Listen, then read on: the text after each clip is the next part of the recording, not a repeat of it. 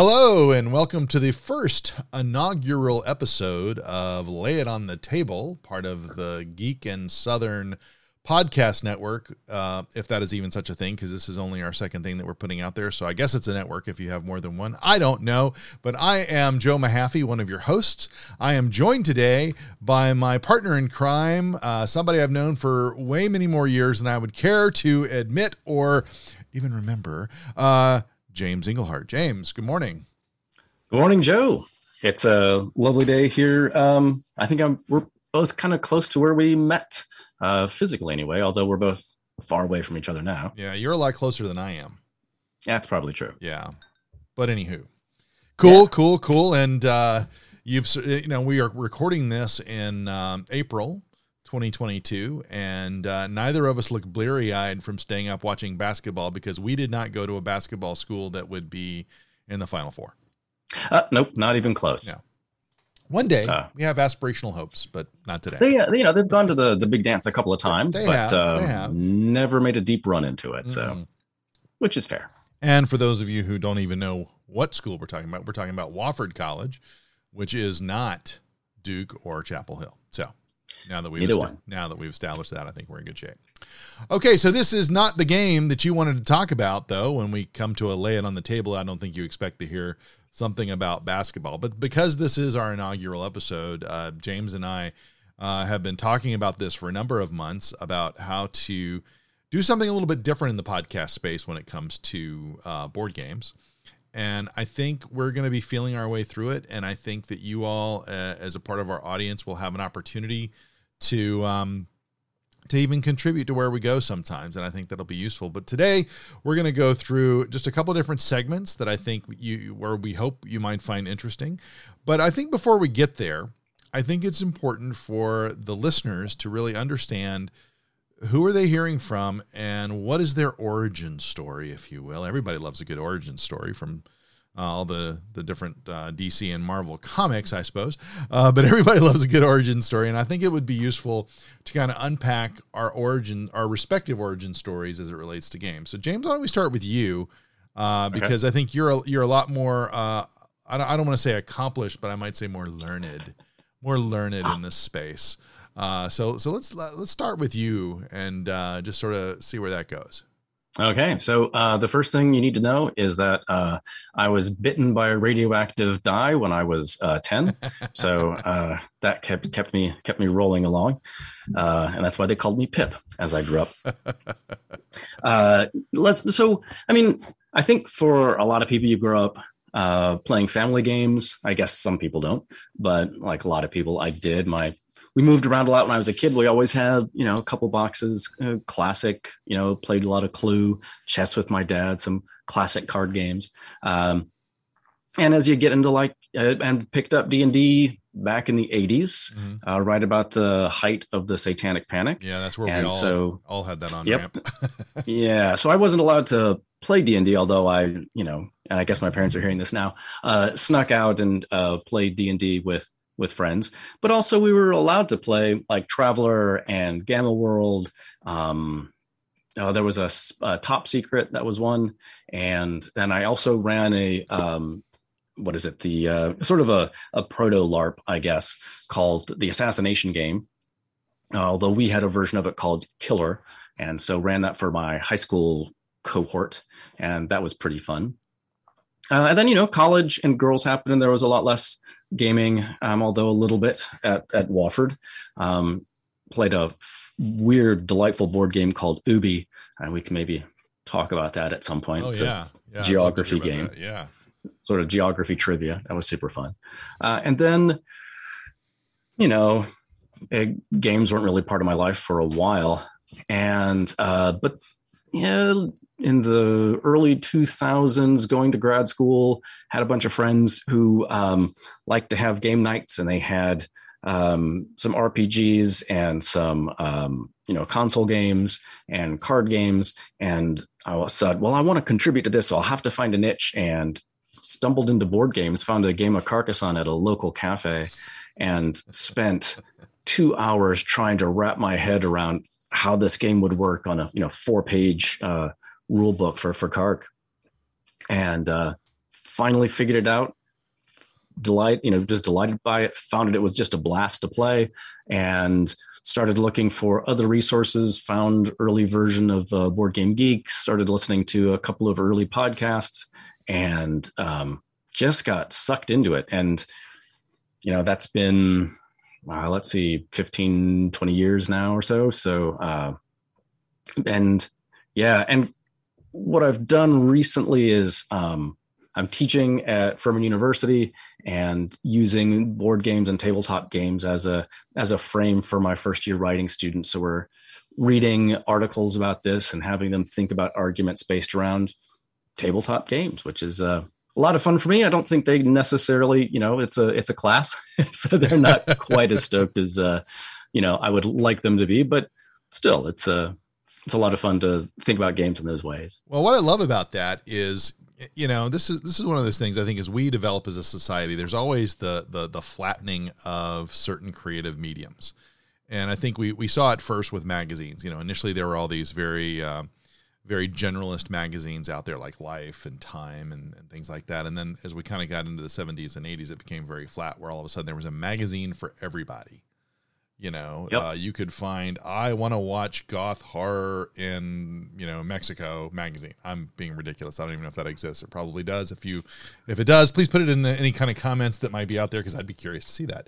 Uh, but anyway, uh, but uh, my point is, is this I think even book publishing, and creative outlets have become very flat and accessible. And I think that, um, and in some instances, have become, I don't want to use the word tropey because that is not fair to the good um, content that gets put out there. But I love, but my point is what I'm meandering around to, and hopefully you guys get are getting ADD Joe today, which is full of coffee and full of ran, rambling thoughts. So this could be a problem. Um, is that I love that this creative using a board game and game theory as a creative outlet is a different way to exercise that creative muscle and get away from the tropes of the butler did it or um, you know this is the formula that by page 35 they have to meet and by page 100 they have to have a fight and by page 206 they're back together. I think i just described the hallmark movie uh, oh yeah. No i think so. But anyway I, I, just love that that's a that that's a thing. And I, I, you know maybe we should in a future episode maybe talk about you know sort of how what how that's unpacking for your class and kind of what you're seeing there. But anyway that, that's very well they're they're fascinated they um you know most of them don't know anything about the sort of hobby board games right. and um, sort of larger world. They've most of them have come across Catan, mm-hmm. so they've played um, that a couple times. And uh, Cards Against Humanity are super, which is not really a niche, uh, not really a hobby thing, but uh, they're super excited about that and love the idea of like the subversiveness that they can do with their friends and say terribly naughty things. and uh, they enjoy that uh, that sort of stuff. Um, but you know they're they have that same kind of um you know everybody's got clue scrabble yeah. um candyland monopoly and and they never play monopoly with the the you know full actual rules and it's nobody and nobody nobody does i don't even think yeah. people really understand what the rule rules are but anyway go ahead yeah so that's sorry. that's super interesting um and they're starting to realize and the ways that when you're when you really look closely at pretty much anything, in this case, board games, you see so much other stuff. Um, you know, who is this marketed to? How are they appealing to people? Um, what happens when you play a board game?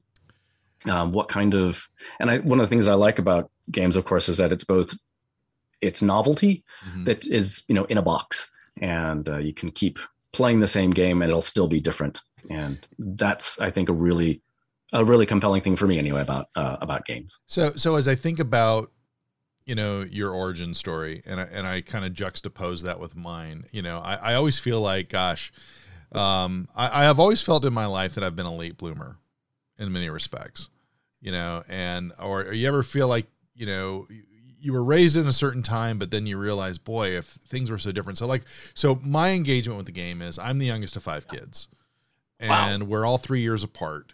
And when you're the youngest of five kids that are all three years apart, it's a lot like being an only child. And what I mean by that is by the time you're really coming up, everybody's out of the house. You right. know, and your parents are like, "Hey, we've raised five kids. We can go travel now. Here are the keys to the house." You know, we, we, we trust you not to have a party or anything because you know we've we've met your friends.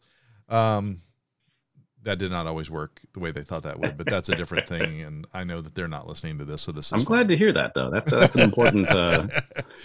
but so you know, to my to your point, when the D and D came around, the Satanic Panic. I mean, we were raised in the Episcopal Church. We were like, oh yeah, that's a that's that other denomination. I won't disparage. Uh, yeah, no, mine were uh, yeah. evangelical Christians, so they yeah. went into it didn't didn't have a problem with it but at the same time there wasn't what we would call today intersectionality between the gaming and the the, the faith pieces and we'll, we'll talk about that in a at some point because that, that's actually something i'm involved in right now but anyway so long story short i i come to d&d you know or advanced d&d because you know we were we were enlightened yep. back in those days and the thing is is that d&d was a very different different game um back when it first came out. I mean, it was, you know, we we we called the dice math rocks for a reason because you really had to understand the the mathematics of the the mechanics to really find effective play. And for somebody like me who was ADD, um, I'm not saying that I was dysgraphic, but if you look at my handwriting from those time that time frame, it was very um, it was something that I would struggle with. And so aspects of the game were really not as accessible to me in the medium it was presented at the time. Uh, I did have some friends that were that were keen on playing, and we played a couple of campaigns, and you know we did some some things. But there were there were aspects of it that were just um, a challenge. Uh, and then of course, you know, we had the the normal family board game stuff, the right. the, the Monopoly, the Scrabbles, the Clue.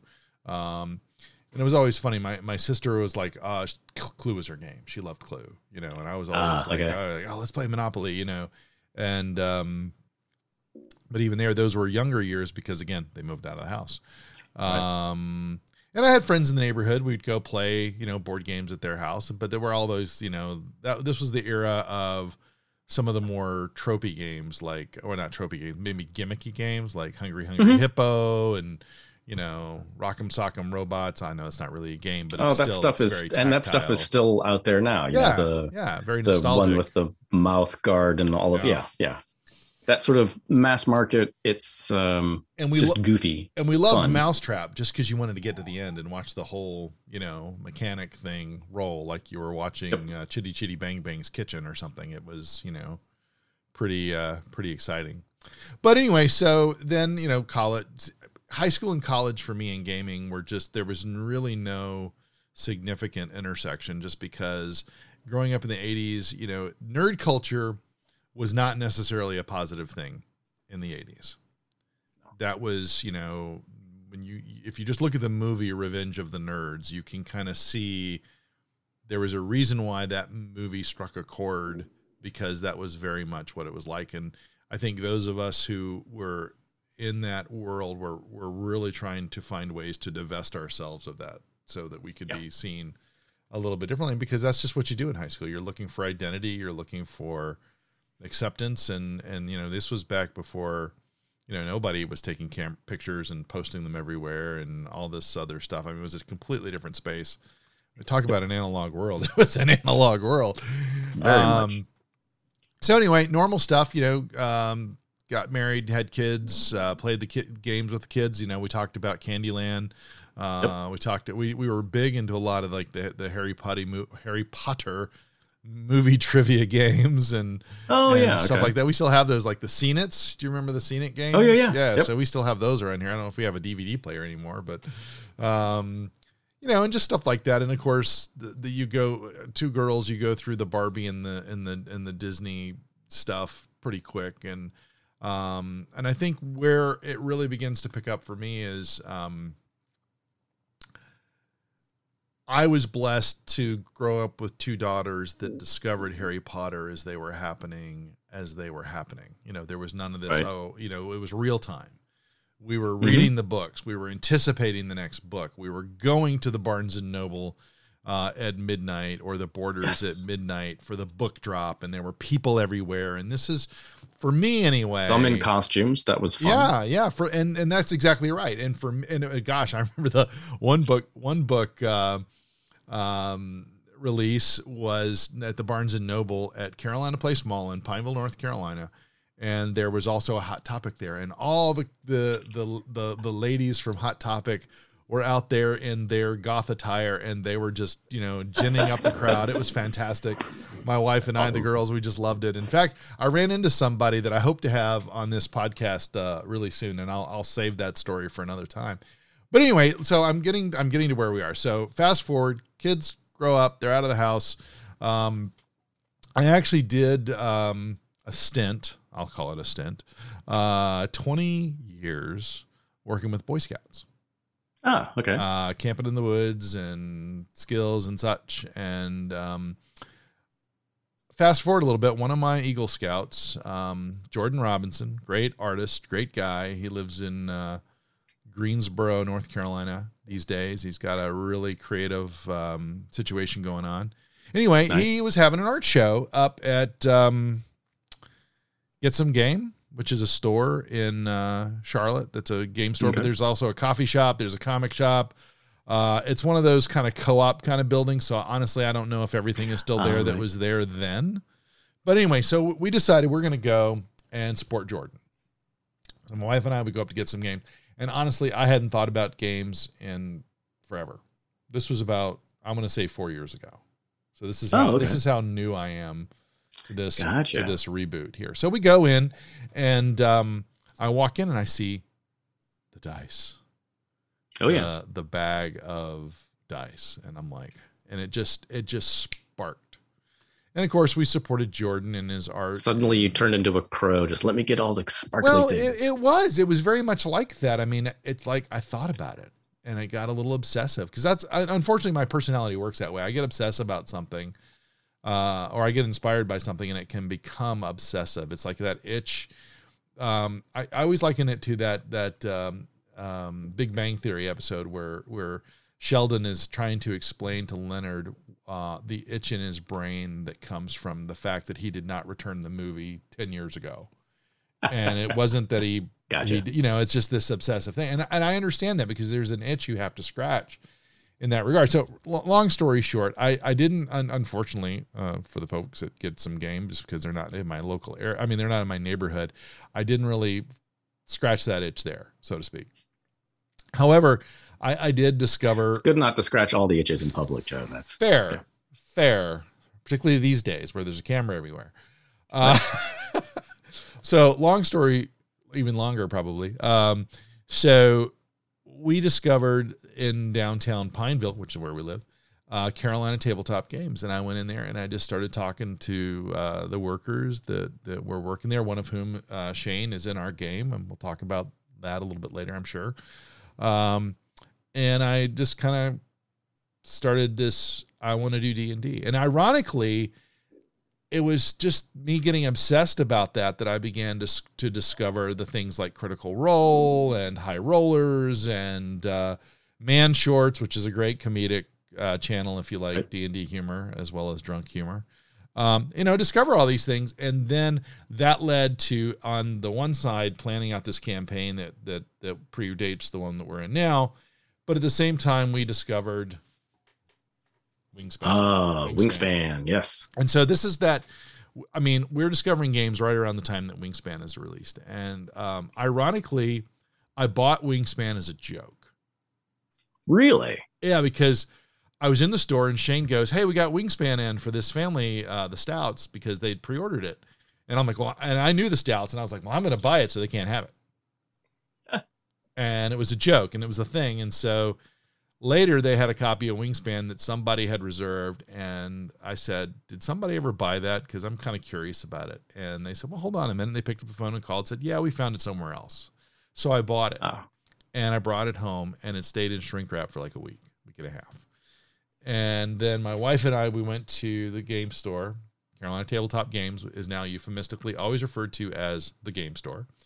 Sure. Um, and um, one of the one of the folks there, Ian, uh, was working there at the time, and Ian sat down and taught my wife and I how to play Wingspan, and we were hooked.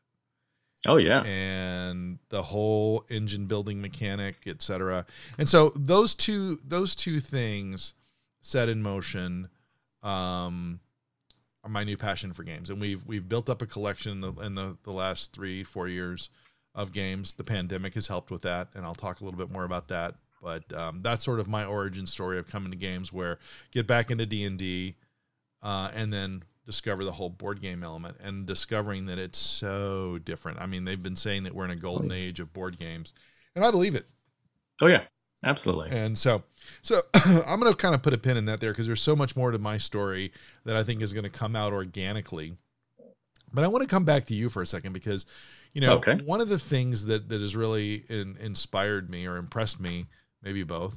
Um, well, actually, I, I'm going to put a pin in that because I want to kind of put I want to take the origin story back to how we got reconnected because this is this is okay. all this is all back to Wingspan, and I think it ties into where I want to go next. So one day, I joined this Facebook group about Wingspan, and I posted something. I don't even remember what I posted. I don't either. And I get a comment from James Engelhardt, and it's like, Joe, is this you? and it was yep. just so brilliant. That's like, oh my gosh, here's here is where you and I get reconnected after what 25, 30, yeah. 30 years? Yeah. I don't know. Um, and that just sort of set this this this kind of back and forth, and it was because of Wingspan. Um, yeah. That, that brought that together, and so I began through that that uh, interaction began learning a little bit more about you know you and your experience with games just through back and forth through chatting yep.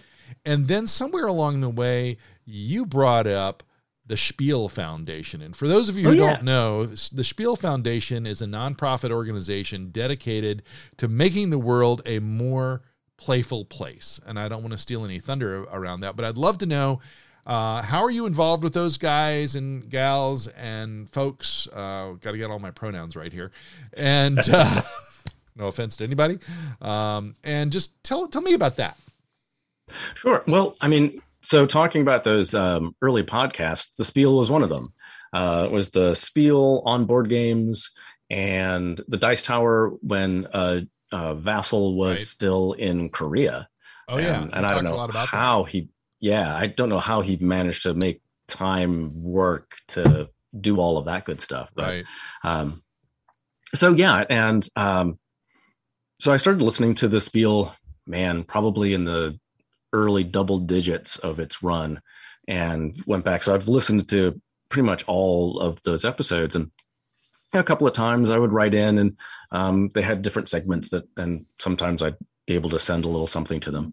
Um, but then I was working as a um, acquisitions editor at the University of Illinois Press, and I was working on trade books, which are so not academic, not scholarly books, but um, you know, ones that you'd want to pick up as opposed to, you know, something that starts out the war of, you know, colon, blah, blah, blah, you know, so it's, you know, 18 words long for a title, that kind of thing, and with dates and all of that.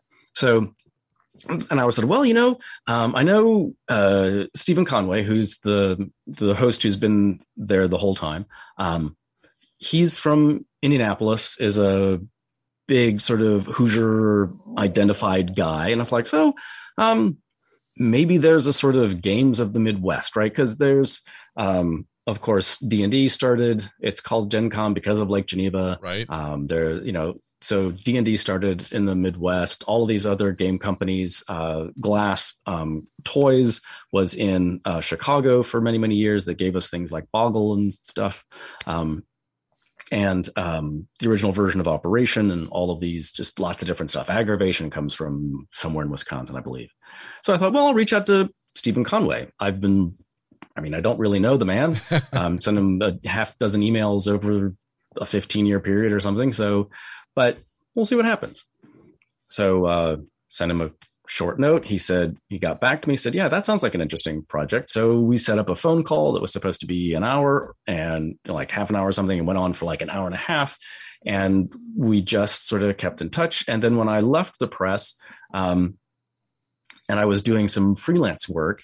And he was like, Well, you know, the Spiel Foundation needs some research on these things and some of that thing. And so I was doing some work with them, um, you know, just uh, thinking about fundraising and all of that kind of, all of those sorts of things. And um, so, yeah. And we've become friends. He has a sort of Friday night game meetup.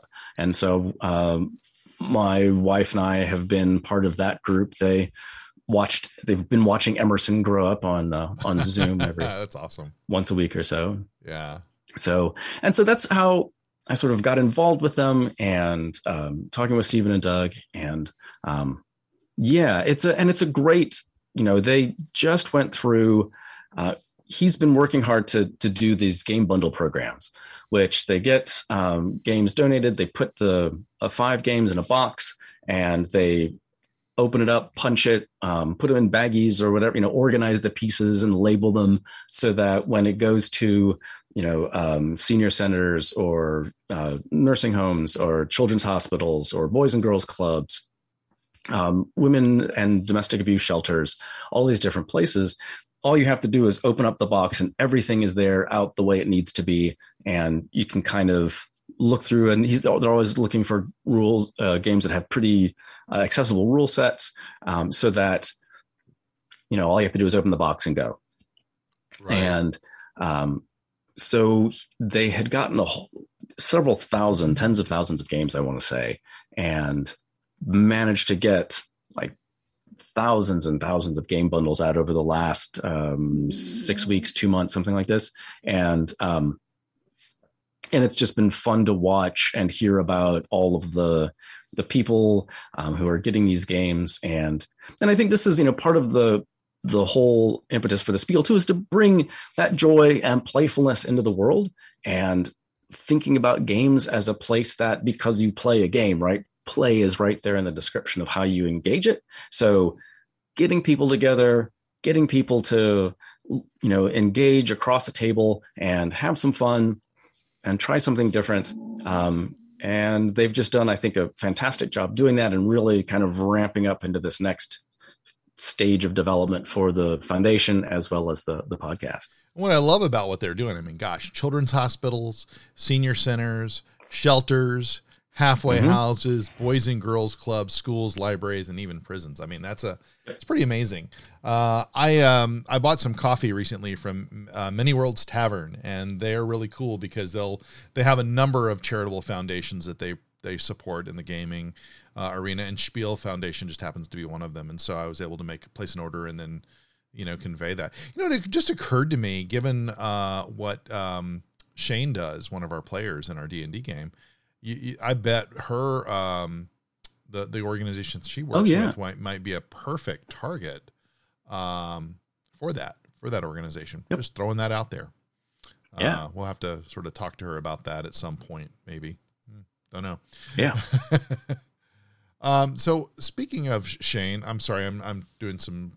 I'm trying to multitask here and I'm doing a really poor job of it. Trying to make the OBS look a little nicer. It just means that the the video is going to look really wonky at some point. Um, sure. Anyway, so let's talk about the D and D because you know we embarked on a D and D adventure together about a year ago this time, mm-hmm. and uh, we started with a one shot. I love to do one shots, um, and this whole geek and southern thing i think was sort of the the hook. I, I think um, obviously it's a it's a, it's an unabashed homage to to geek and sundry. I don't think we can get around acknowledging that. Um, but i think the, the the i think the vision of it was pretty much not everybody in the game are are involved with us is from the south but we all live here. And um, you know, I I, we, I, was thinking about I had always wanted to do Curse of Strahd. Strahd has always been a fascinating character for me, even though there was a period of time when I wasn't necessarily into gaming. I certainly saw the books, the Ravenloft series, you know, right. and and so um, doing that. But everybody, it seemed there was, you know, I wanted to do something that could be online, not live necessarily, unless we built an audience, which we'll see. Um, something that could be fun that could just be about us. You know, our, our, I think the opening segue says we are not voice actors. With no offense to Critical Role, they've made things like this possible, and I love yeah. them personally. So that's that's a not a bad thing. I'm just trying to acknowledge what my our weaknesses are, perhaps.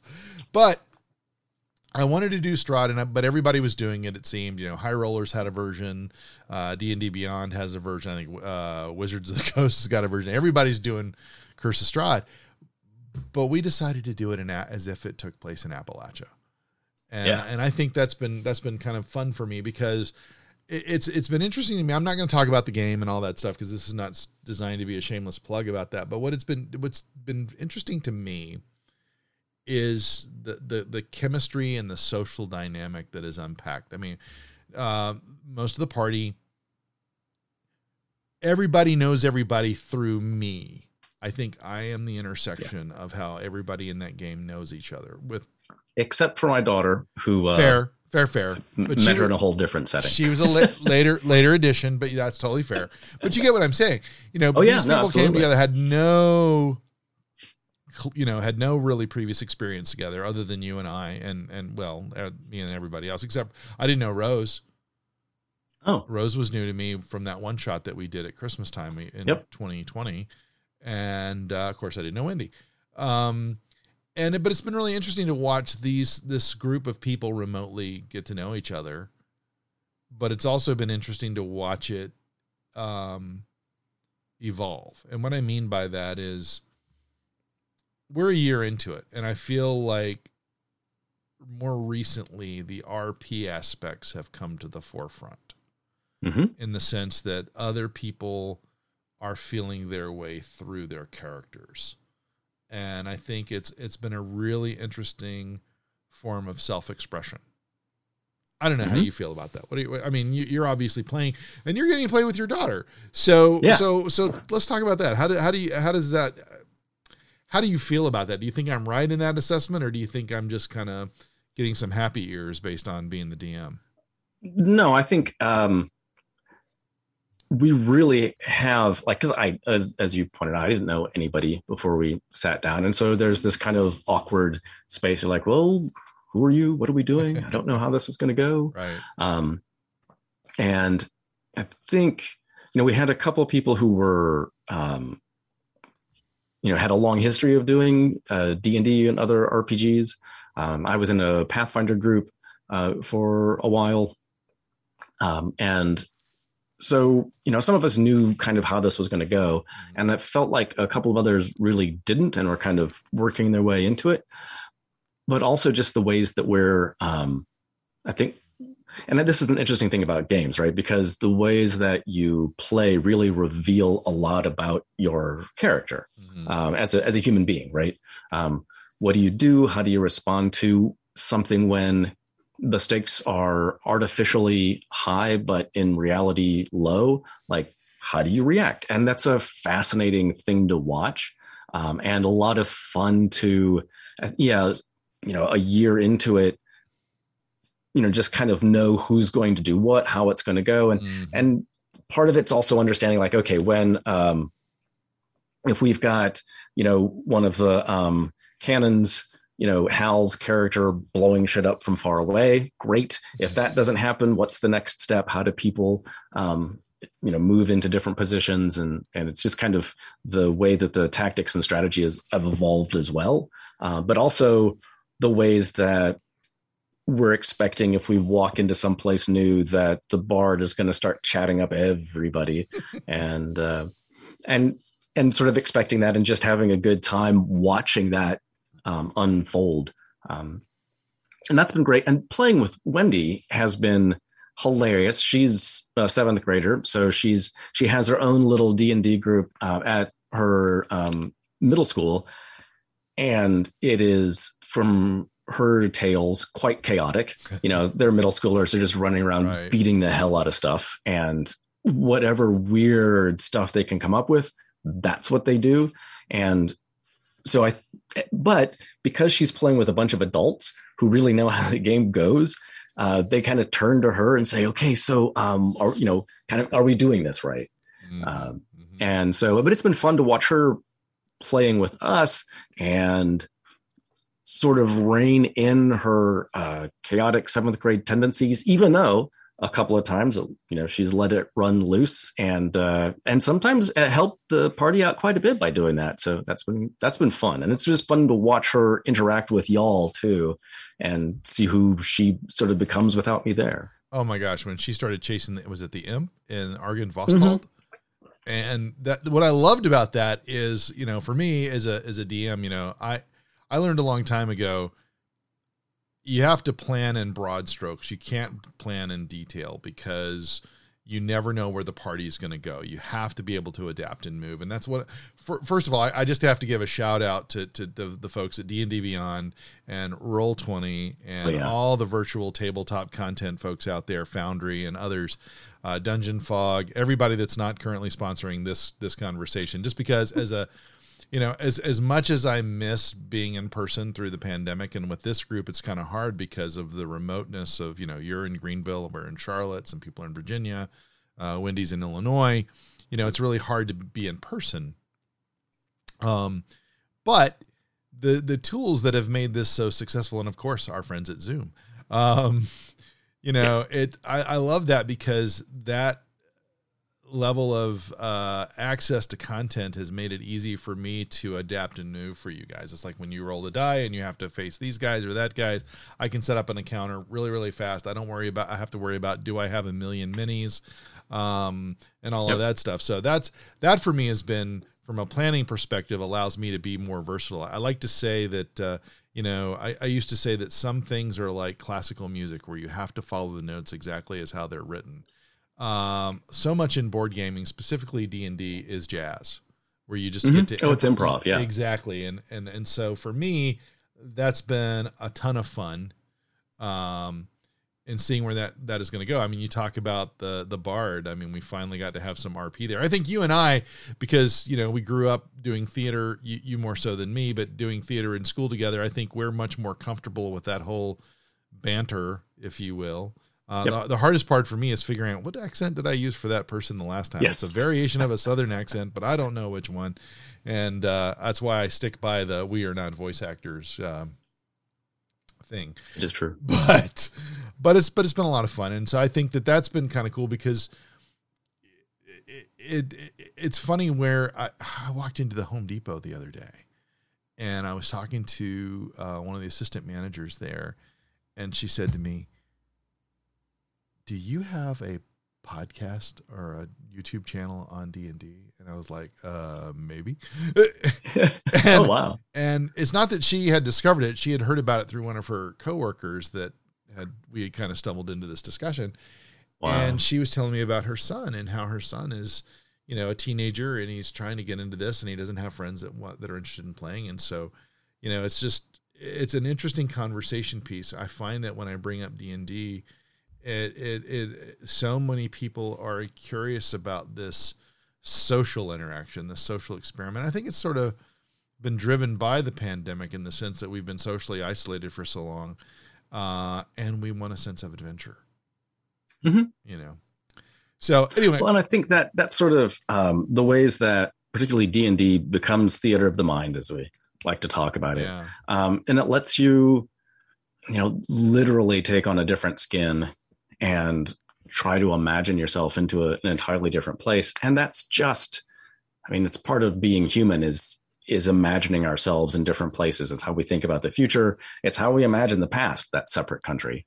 Um, so i love that we've got these role-playing games that let us with a little bit of codification so here's you know in case things go sideways here's the chart to look up. Um, but it gives you that freedom to explore. And I've got a, a colleague, another instructor at Furman, who's like, "Yep, getting ready to run." Uh, they were doing the Mines of Phandelver, so mm-hmm. um, she's like, I, I've, "This is my new. I'm just now learning how to DM." Like, okay, so well, this stuff is everywhere. It's funny. Uh, a coworker of mine uh, said to me the other day. She goes, "Hey, um, my my husband is a nerd." And I'm like, oh, so he's a good guy, right? She's like, yes, and so am I, sort of, kind of. And I'm, we're thinking about, I, I want a DM, and and and we're gonna get a little game together. And I said, but she's like, she's very intimidated about being the DM because I ah, think right. I think there's this sense that you have to be an expert in all the rules, and the answer is you don't. I mean, there are plenty of times where I'm letting you guys course correct me on the rules. I make the final decision, but I'll look up the objection or the the thought based on what people are saying because it's hard to know everything at once. And right. so what I offered to her is I said, look, you know, I'll be happy to do a one shot with you and your husband and your friends just to kind of show you the mechanics of how easy it is and then say, here are the keys. you know, kind of get them, kind of do their their session zero for them. Sure. And um, send them off on it. Well, I think you know we can we can certainly talk a lot about D and D um, in conversations like this, and I'm sure we're going to come back to it. But I just kind of wanted to to use that as an intersection of sort of kind of what we're experiencing together as we go through this. Um, I will say mm-hmm. this. I have made a number of NPCs in the different campaigns that I've done, and I recently I've started playing Elden Ring on the computer, and I I decided to build a character based on one of my NPCs. So I'm kind of curious to see what that's like to to bring somebody that I, I really brought as a support person to now try to play in a in an online environment, which was kind of fun. All right, so we'll move on from that. I did want to kind of uh, move into a segment that I like to call "What's on the Table." Um, and I don't know what, what, what you guys are playing right now, but I know we've got a couple of games on the table. So why don't we start with you? What, what's on your table this week? Uh, well, it's been uh, busy. We've just gotten uh, past uh, spring break and heading into the last bit of the semester, so it's it's kind of a little crazy. But we managed to get a an older small box game called Fidelitas okay. by uh, Philip duBarry and mm, uh, I think Kotarski is the other one. Jason Kotarski, yep, and Philip duBarry. It's a um, little small um, card game where you're um, you've got know, 10 different spaces on cards that are set out in front of you, and you play cards to either side of that. And you're every time you play a card, um, and there's a whole bunch of other stuff going on, but you uh, move other things around and you're trying to make them sort of line up in different patterns so you can score a mission card. And mission cards have different points on them. First person to 10 ends the game. And then you round out the rounds. Everybody has the same number of um, uh, turns. And it's it's I had picked it up when I was traveling. One of the things that I used to do when I would travel is find a local game shop because that would always nice. take you away from the tourist sections of town. None of the tourists go and pick up board games. So that would send me out to neighborhoods and see people and I try to pick up these little games. And it it has really cute art and it seemed like it was kind of light and could be fun. And it is. Um, and it's um, it's fairly chaotic. It's very tactical. There's no strategy that you can really do because the cards are going to keep moving. The setup is going to shift around a lot, and there's a whole lot of luck of the draw, uh, both in terms of your fulfillment cards, the mission cards, and in terms of the cards that you can play. So it's a uh, pretty light, but uh, doesn't outstay its welcome. Super quick, and um, we had a good time playing that last night. Uh, Laura was like, "What are we doing the first two rounds?" and then managed to kick my ass. So there you go. Yeah, it's funny how that works. So what my mm-hmm. wife and I typically do, uh, Dale and I will will typically pick a game on Sunday that's going to be on our table for the week, and we'll play it on Sunday. And then we kind of play it through the week, and then we kind of put it up on maybe Saturday, and then take a break, and then we come back to it. You know, pick up something new. So in the past couple of weeks, we've done. Um, we started with Libertalia. Uh, oh yeah, the new the new one from Stonemaier, Libertalia, Winds of Galecrest. Uh, right, Paolo Paolo Mori and Lamaro Smith uh, are the designers on that, and of course it's a reboot of the the 2012 game, and they've they've really made it much more accessible, most much more culturally accessible, um, and and really kind of and and my I never played the old game, so I'm I'm really giving you an opinion uh, based on what I've read. But what I love about it is we like games that are accessible for two player. And there's some out there that have like a two player mechanic that the, the the robotic aspect of it just doesn't work. Like yep, um, there's an um, awkward third player or something. Yeah, yeah. The the tale of uh, in between the castles of uh, um, mm-hmm. you know which one I'm referring to. I can't. Yes, it's not coming off. I want to say in between two cities, but then there's the the capitals castles of, Mad King Ludwig, and then Mad they've got King that Ludwig. sort of between yeah. two castles. Yep. Yeah, the between the two castles of Mad King Ludwig, the the the the variant, the two player variant there is very challenging for us. It, it, it hurts my brain as as it is. You can tell by the way I can't say it. But uh, but Libertalia, they've done a really nice mechanic there that makes it a two makes it really accessible in the two player game. The one thing it does though, my wife and I, well, my wife likes games where you don't have to be mean to win. Ah, yes, yep. And that's one yep. of the things she likes about Wingspan. I mean, you're not you're not hurting me if you're playing your game. And Parks is that way, and and other games. But when you get into a game like Root or even a game like Libertalia, where there's a mean element, it's like the saber comes out. She's like, I really don't want to do this. And I'm like, I don't. I'm going to do it to you. So go ahead. So that yeah. that was that was us. And then we did um, Canvas, uh, which of course is oh yeah Jeff Chin and Andrew Nerger and Luan Nguyen. Uh, the artist and what's so the reason we're doing canvas i know it's been out for a while but the expansion just came out i'm going to pull this out ah okay so the original canvas it's a box. Yes. Beautiful box.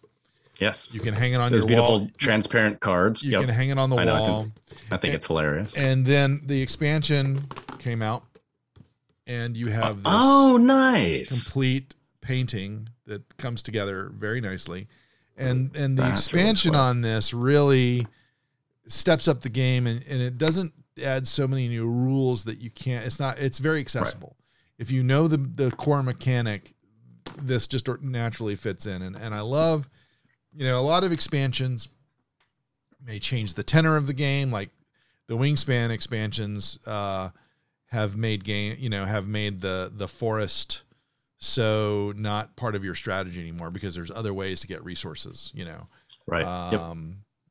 Whereas most people fill out the forest too, so they can get more food and stuff. So anyway, I'm, but that's what's on our table right now is canvas. Nice. And I, don't know what we're gonna do this week. We we have a few things on the shelf of shame, which is a mm-hmm. board game that I've purchased that's still in shrink wrap. Ah, yes. And so we're trying to we're making a conscious effort to pull those off, open them up, punch them out, and play them.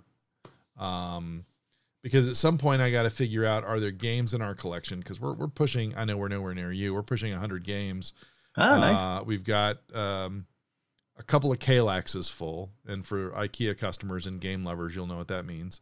Um, and I've got the big four x four Kallax, so that I actually put on wheels, which is kind of interesting. That nice. I should probably do a how-to video on how I did that.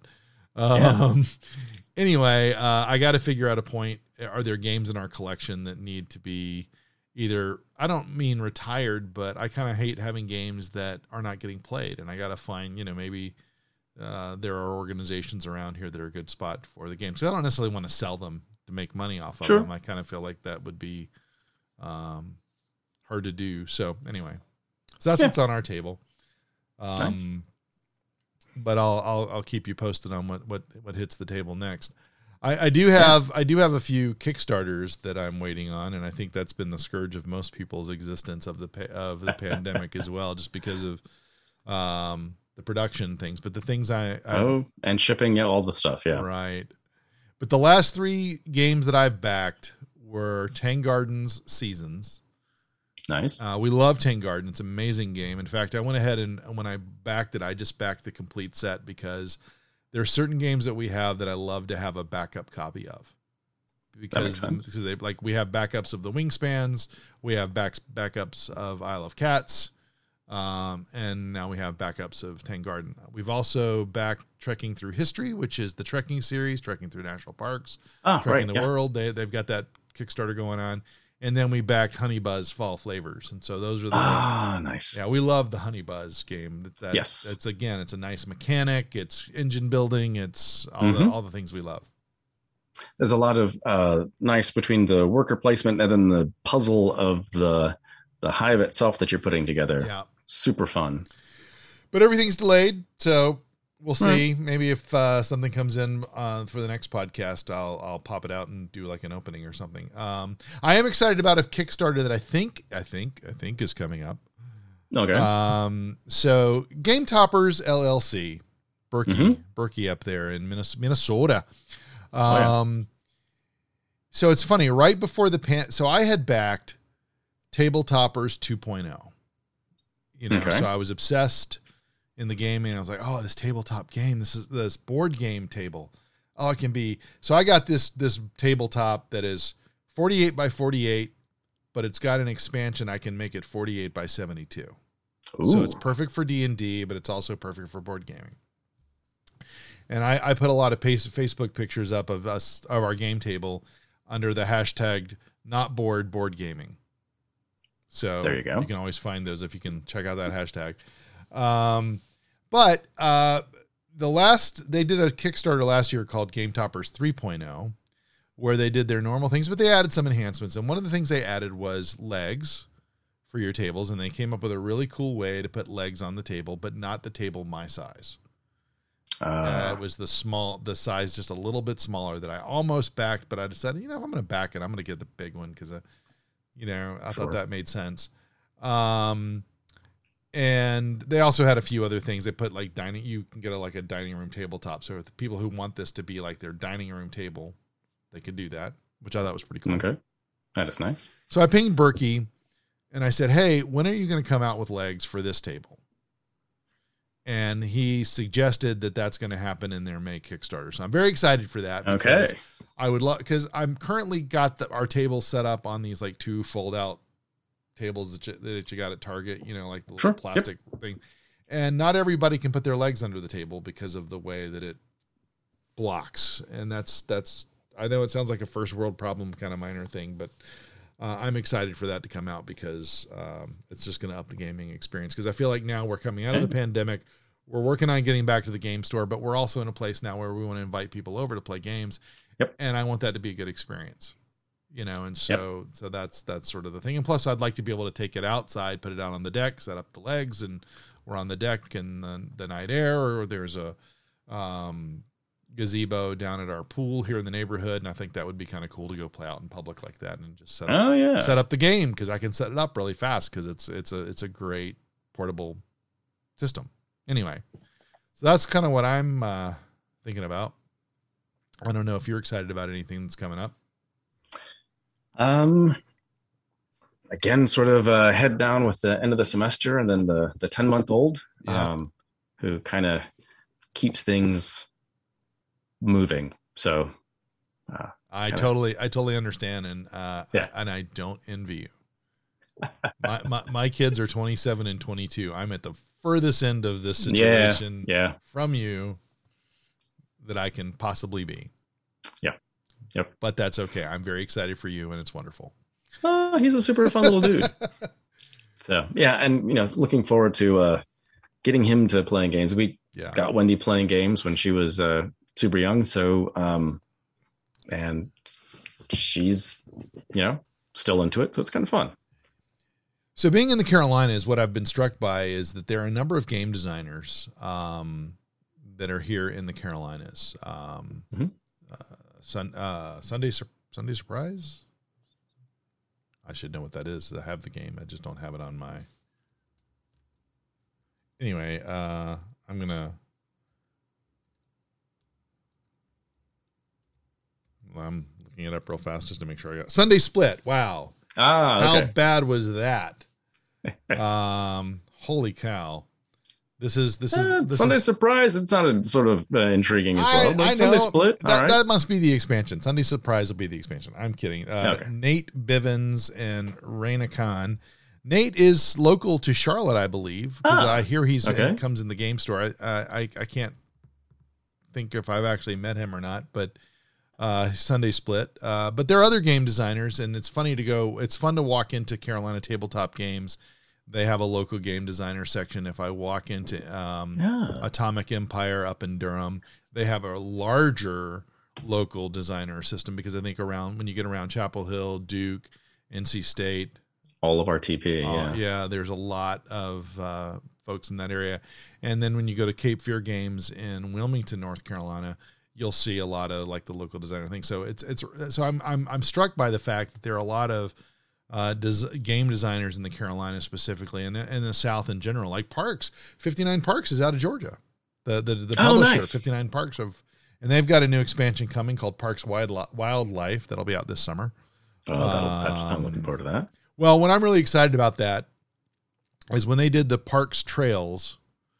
They mm-hmm. only, you could only get it at Target, and I understand why people do that. That's that, I get it. I get it. I'm, I have no problem with Target. Believe me, I go there a lot. We my yeah but I love that they have intentionally come out with a release that's that's going to be geared towards the friendly local game store. Although Barnes and Noble, they have a contract there; it will be on Amazon as well.